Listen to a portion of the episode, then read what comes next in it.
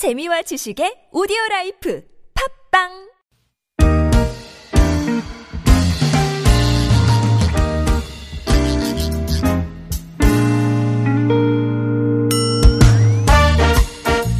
서울 속으로 2부 시작됐습니다. 금요일은 자동차 정비 상담으로 함께 하실 날입니다. 이광표 자동차 정비 전문가 스튜디오에 나오셨습니다. 안녕하십니까? 네, 안녕하세요. 어서 오십시오. 네. 자, 구글 플레이나 애플 앱스토어에서 TBS 앱 내려받아 설치하시면 실시간 무료 메시지 보내실 수 있겠고 샵 0951번 단문 50원 장문 100원 유료 문자도 열어놓겠습니다. 카카오톡은 TBS 라디오와 플러스 친구 맺으시면 무료 참여하실 수 있습니다.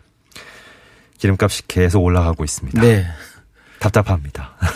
운전하시는 분들이 이거 진짜 신경 쓰이잖아요. 아, 네. 물론이죠. 더군다나 그저 네. 큰 차들 상용차. 이렇게 운전하는 사람들은. 네. 그 운전 방법에 따라서 저, 저 뭐야 그 수입이 달라지니까 맞습니다. 굉장히 그 예. 신경 쓰죠. 연비 네. 평소에 올릴 수 있는 방법 가끔 이 시간 통해서 이제 얘기해 주시지만 네. 오늘따라 예, 또 네. 들어가기 전에 한번 예, 상담 들어가기 전에 한번 짚어주시면 좋을 것 같아요. 네, 보통 그 이제 급하게 운전하는 게 가장 연료를 많이 먹고 우리가 이제 정속으로 운전을 한다 그러면 가속 페달에 밟는 양이 적기 때문에 예. 보통 한 60에서 80km 운전하면은 그 가장 연료가 적게 먹는다는 거는 이제 많이 알게 되시거든요. 음. 예. 많이 아세요. 예. 근데 이제 보통 그러니까 그 서울 시내 아뭐 서울 시내네 시내는 이제 이렇게 운행을 할 때 그 가장 연료가 많이 먹는 부분은 정지 를 했다가 같이 출발할 때 그때 연료 소모가 음. 아. 가장 많습니다. 예. 뭐 언덕 올라갈 때도 물론 많이 먹겠지만은 음. 그 정지에 가다가 서다를 반복하게 되면은 그 반복량이 많기 때문에 예. 어, 연료 소모가 많습니다. 그래서 이런 경우에는 우리가 이제 권장해 드리고 싶은 게 신호를 음. 예. 이렇게 멀리 보고 보통 운전하라고 그랬거든요. 음. 그 앞에 신호나 다음 앞에 신호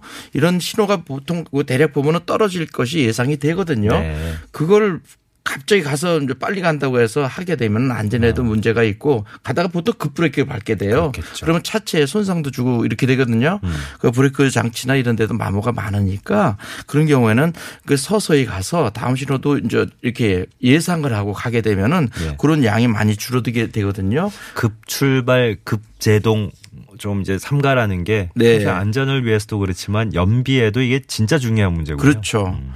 그리고 이제 우리가 보통 여름철에는 그 에어컨 사용을 좀 자제 아주 덥거나 습기차 뭐저 습도가 높으면 물론 당연히 에어컨을 써야 되지만 예. 이제 그렇지 않은 경우 한 뭐한 40km 아니면 혹은 60km까지는 문을 열고 가도 괜찮거든요. 네. 어, 에어컨을 켜게 되면 아무래도 이제 보통 한 10% 정도 연료 소모가 많게 됩니다. 아, 평소보다? 네. 네네. 뭐 히터인 경우에는 그렇게 연료 소모가 많지 않게 되지만 에어컨은 시원하게 만들기 위해서 에어컨 컴프를 별도로 돌려야 되기 때문에 네. 연료, 소모가 많거든요. 예, 예. 그래서 그런 부분을 자제하고 이렇게 되면은 아무래도 연, 연료를 음. 뭐 다른 차보다는 많이 절약할 수가 있습니다. 네. 아, 이게 한창 더워지고 또 습도 높은 장마철인데 네. 비 내리고 이러면 뭐 어쩔 수 없잖아요. 어쩔 수 창문 없죠. 잘못 열기 네. 때문에 에어컨 쓰긴 하시겠지만 이게 이제 어느 정도로 평소보다 연비가 더 들어간다 이 정도는 알고 계셔야 네. 그래도 이제 조금 조심하실 것 같으니까. 네. 아, 10% 차이군요. 네, 10% 정도 차이 예, 예. 납니다. 자, 2195번님 얼마 전에 고속도로 주행하던 중에 어이구 갑자기 차량 시동이 꺼지는 현상이 생겼습니다. 갓길에 완전히 멈춘 다음에 다시 시동 거니까 걸려서 운행을 했는데 운행 중에 시동 꺼짐 현상은 어떤 문제 때문에 생기는 건가요? 고속도로에서 정말 당황하고 불안했습니다 하셨어요. 오, 큰일 날 뻔하셨네요. 네.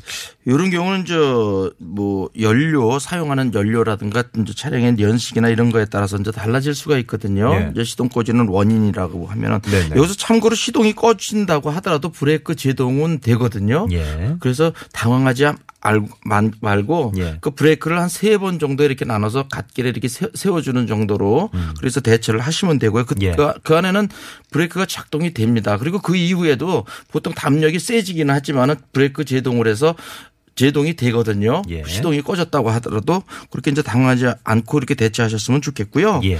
보통 시동이 꺼진다고 하는 것은 어떤 그 연료 장치 쪽이나 전기 장치 쪽에 문제가 있, 다는 얘기거든요. 그래서 바로 가서 다시 시동을 거니까 걸렸다. 음. 그 상태로 그냥 다니시면 안 됩니다. 예. 보통 원인을 찾아가지고 어. 그걸 조치하기 전에는 다음에 또 그런 현상이 나타날 수가 있거든요. 음. 그래서 대개 보면은 연료 공급 쪽의 문제, 예. 그러니까 뭐 연료 필터 쪽이나 아니면 연료 펌프 쪽이나 아니면 그쪽으로 가는 어떤 전기 장치 쪽이나 이런 쪽에 문제가 있을 수가 있고요. 예. 전기 계통 쪽이라고 그러면은 저 대개 그 가솔린 차량 이런 경우에는 점화 플러그나 아니면 ignition 코일 쪽으로 가는 전기 장치 쪽에 문제가 있는 경우에 음. 예. 시동이 꺼지는 예, 예. 경우거든요. 네네. 그래서 대개 이제 자동차가 열을 받게 되면은 이런 경우가 일어납니다. 그러니까 열을 받게 되면은 열을 받으면 고장이 났다가 음. 잠깐 식으면은 다시 그 저 문제가 없어지고 예, 예. 이런 경우가 나타나면 원인 찾기가 굉장히 힘들거든요. 네. 이런 경우에는 이제 정비업소에서 이렇게 정밀 검사를 하게 되면은 네. 그래도 이런 건 최대한 나타나게 되거든요. 그 안에서 예, 잡을 수가 예, 있거든요. 네. 그래서 가서 한번 어, 그쪽 부분도 같이 함께 점검하시길 예. 바랍니다. 뭐 자동차 운행 기능의 아주 기본적인 그렇죠. 역할인데 이게 네. 잘안 됐던 거니까 어 다음은 괜찮네 이러고 넘어가지 마시고 어, 말씀해 주신 대로 연료 연료 공급 계통이나 전기 장치 계통 네. 좀 꼼꼼 하게 짚어 보시는 게 좋을 것 같네요. 그리고 자동차를 하나 더 말씀을 부연해서 말씀드리면은 자동차는 큰 고장이 나- 나기 전에 반드시 예우가 있거든요. 예우 네. 중 징후가 있습니다. 요것도 그런 쪽에 하나로 보시고요. 네. 반드시 한 번 나서 다시 해서 시동 걸린다고 해서 그냥 두지 말고 음, 음. 가서 원인을 반드시 찾으셔야 됩니다. 예. 네. 2502번님은 어, 타던 차를 팔고 중고차 구매하려고 하는데 중고차 구매 사이트를 보니까 주행 거리가 길수록 가격이 저렴한 것 같더라고요. 이외에 주의 깊게 살펴봐야 될 건 뭐가 있을까요? 네. 자동차 정비 상담 코너에 딱고 취지와 어, 맞아떨어지는 건 아니지만 뭐 네. 얘기가 나왔으니까 네. 뭐 이게 좀 음, 평소에 자동차 내가 탄 차, 어, 타는 차에 뭐 어떤 점을 평소에 또 주의 있게 볼 수 있을까 뭐 이것도 참고가 될 것 같고 그렇죠. 예. 네. 중고차 볼 때뿐만 아니고 아무래도 주행 거리가 많게 되면은 그 자동차의 여러 가지 그 내구 수명이 점점 부품들의 단품들의 수명이 떨어지게 되겠죠. 예. 그래서 그 자동차 관리 취급 설명서에 보면은 정기적으로 뭐 키로수별로 뭘 교환해라, 뭘 점검해라 이렇게 나와 있거든요. 네. 보통 키로수가 많다고 하- 하더라도 그런 점검 상태를 정상적으로 잘 지켰다고 그러면 계속 그 장기적으로 사용해도 그 무방합니다. 큰 문제가 없게 되는데 어, 주행하면 소모품의 교환 주기를 잘 교환했던 차량인지 이런 경우에 이제 특히 차계부나 이런 것들을 가지고 있는 차량인 경우에는 음. 굉장히 구입할 때 유리하거든요. 예, 예. 그래서 이제 그런 것들도 확인하기 위해서 저 중고차 구매할 때 더 점검하라고 한 게 성능 기록부를 그래서 법적으로 만들게 저 그 하게 돼 있거든요. 네. 그래서 성능 기록부를 보시면은 그 차량의 현재 상태를 알 수가 있고요. 예. 이 차가 특히 이제 사고 차인지 알으려고 저 알라고 하면은 그 이제 볼트들에 이렇게 보시면은 볼트가 풀렸다가 다시 조립이 됐는지 아니면 음. 아. 측면에서 페인트 상태를 보면은 예. 새로운 도색면이 있는지 없는지를 확인할 수가 있고요. 음. 또 이제 침수차인지 아닌지를 보려 그러면 예. 그 차량이 이렇게 코너에 보면은 흙먼지나 이런 그 뭐라 그럴까 그 진흙 같은 거 이런 것들이 아무리 새 차라도 남아 있거든요. 이렇게 안쪽을 보면 구석진 곳을 한번 살펴보면 그렇죠. 네. 구석진 상태, 어떤 부식 상태, 이런 상태를 한번 확인하실 수가 있습니다. 예. 그리고 이제 우리가 외부상에서 할 수 있는 거는 그 어떤 전조등이나 아니면은 후미, 저 후미등 음. 이런 케이스에 보면은 이제 한쪽이 이렇게 교환되어 있는 경우가 있거든요. 아, 그런 경우는 사고가. 있다고 이렇게 어. 간, 간접적으로 알 수가 있죠. 예, 예. 네. 3108번님은 자동차 타이어마다 숫자나 알파벳이 기록돼 있던데요. 각각의 그게 어떤 걸 뜻하는지 궁금하다고 하셨네요. 예, 보통 크게 우리가 길게 숫자로 나와 있는 거는 우리가 뭐 예를 들어 2, 2, 5, 뭐 60R, 16, 뭐 94 이런 식으로 거기에 숫자가 이제 예, 연결돼서 좀 되어 길게 있는 나오더라고요. 예. 있는 거는 그 타이어의 어떤 폭이라든가 어떤 저 편평비, 편평비라고 그러면 단면의 높이와 그 어, 단면 폭의 그 비율을 얘기하거든요. 그래서 뭐 몇 시리즈냐 옛날에 아마 그런 광고가 많이 나와 있었을 겁니다. 그런 그 편평비를 얘기하고요. 예. 그 안에 R이라고 쓴 거는 우리가 레디얼 타이어라는 그런 걸 얘기하고요. 이 튜브 타이어냐 아니냐 이제 이런 걸 얘기하는 거고 네. 그 아니 저 16이라고 쓰는 것은 그 숫자는 타이어의 내경을 얘기합니다. 이런 식의 여러 가지 그 타이어마다의 가지고 있는 특징을 나타내는 그거를 저 나타나기 때문에 음. 타이어 교체할 때는 같은 동등의 네. 동등의 규격을 이렇게 사용하시는 게 좋겠고요. 우리가 이제 소비자로서 이걸 특히 알아야 될 거는 뭐냐면은 그 타이어 생산일이 있습니다. 네 자리 숫자로 나와 있는 것들이 있는데 네. 보통 뭐 예를 들어서 그 안에 보면 뭐 1417이라는 숫자가 나와 있는 타이어를 보면은 뭐 2017년 뭐 14번째 주에 이 생산한 타이어라고 하는 거거든요. 보통 타이어의 수명은 보통 우리가 6년류로 봅니다. 예. 보통 6년을 보통 많이 마모가 되지 않았다고 하더라도 네. 그 타이어의 수명이 보통 한 6년 정도 지나면은 다 됐다고 보거든요. 어, 그런 숫자를 알아서 그 시기가 지났는지 확인하시기 바랍니다. 알겠습니다. 8488번님 2010년식 아반떼 하이브리드 차량 중고차 구입했습니다. 전기 배터리가 근데 워낙 고가라고 해서 어 7만 3천 킬로미터 정도 운행을 했는데 배터리 수명이 궁금합니다. 얼마나 더 탈 수 있을지요? 운행하면서 주의할 점은 어떤 게 있을까요? 질문하셨네요. 네.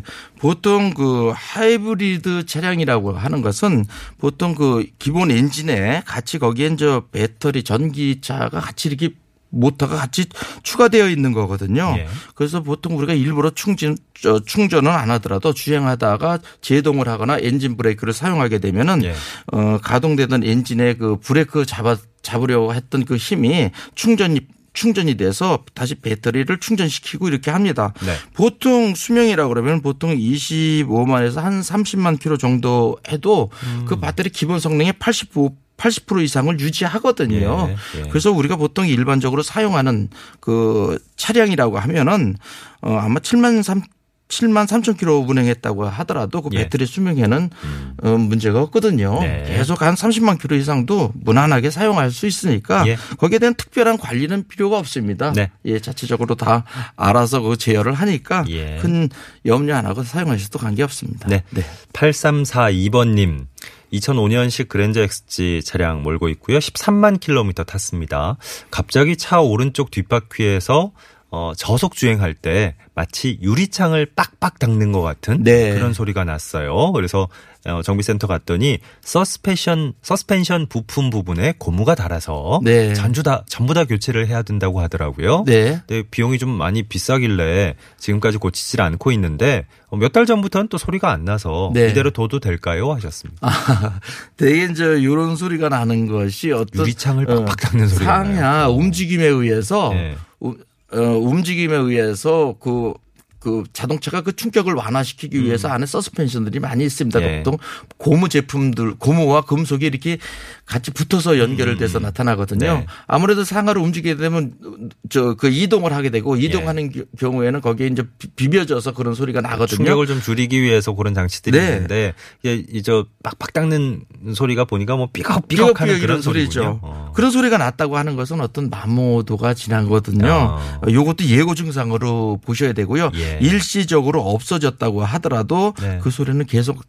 차후에 발생이 되거든요. 수명은 네. 다된 겁니다. 예. 그래서 요때 바로 조치를 취하지 않으면은 뭐 좌측이 나갔으면 바로 우측에 바로 연결이 됩니다. 왜냐하면 그 충격량을 다른 데서 대신해야 되기 음, 때문에 부하가 좀 많이 예, 걸리겠네요. 예. 이런 거는 설사 바로 나지 않는다고 하- 하더라도 예. 가서 교환하시는 것이 좋습니다. 네. 네. 어, 건형님은 포터 2 차량 몰고 있습니다. 어, 가속 페달을 밟으면 엔진 쪽인지 에어컨 쪽인지 모르겠는데, 어, 엥 하는 소리가, 그러니까 조금, 어, 여기도, 예, 네. 부하가 많이 걸리는 느낌으로 예, 그런 가속- 소리가 나, 나고요. 네. 속도가 빠르면 더 빨라지고 이런 속도, 이런 소리가 네. 뭐가 문제일까요? 어, 그러니까 가속 페달을 밟는 데 따라서 비례해서 같이 난다는, 난다는 거거든요. 예. 서서히 가면은 소리가 작고, 음. 어, 빨리 가면은 그 회전하는 소리에 맞춰서 더 크게 나고.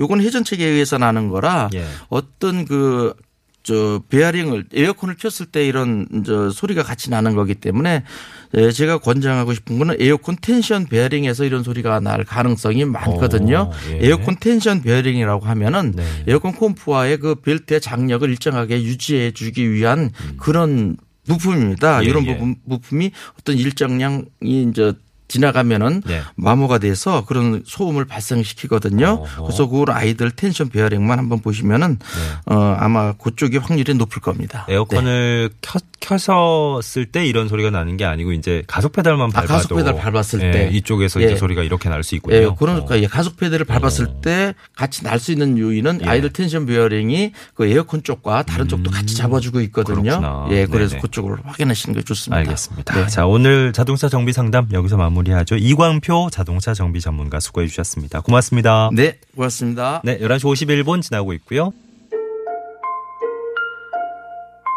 네, 서울 속으로 이제 물러갈 시간입니다. 이진아 씨가 부르는 편하다는 건 뭘까? 오늘 끝곡으로 준비했어요. 다음 주에 다시 뵙겠습니다. 고맙습니다.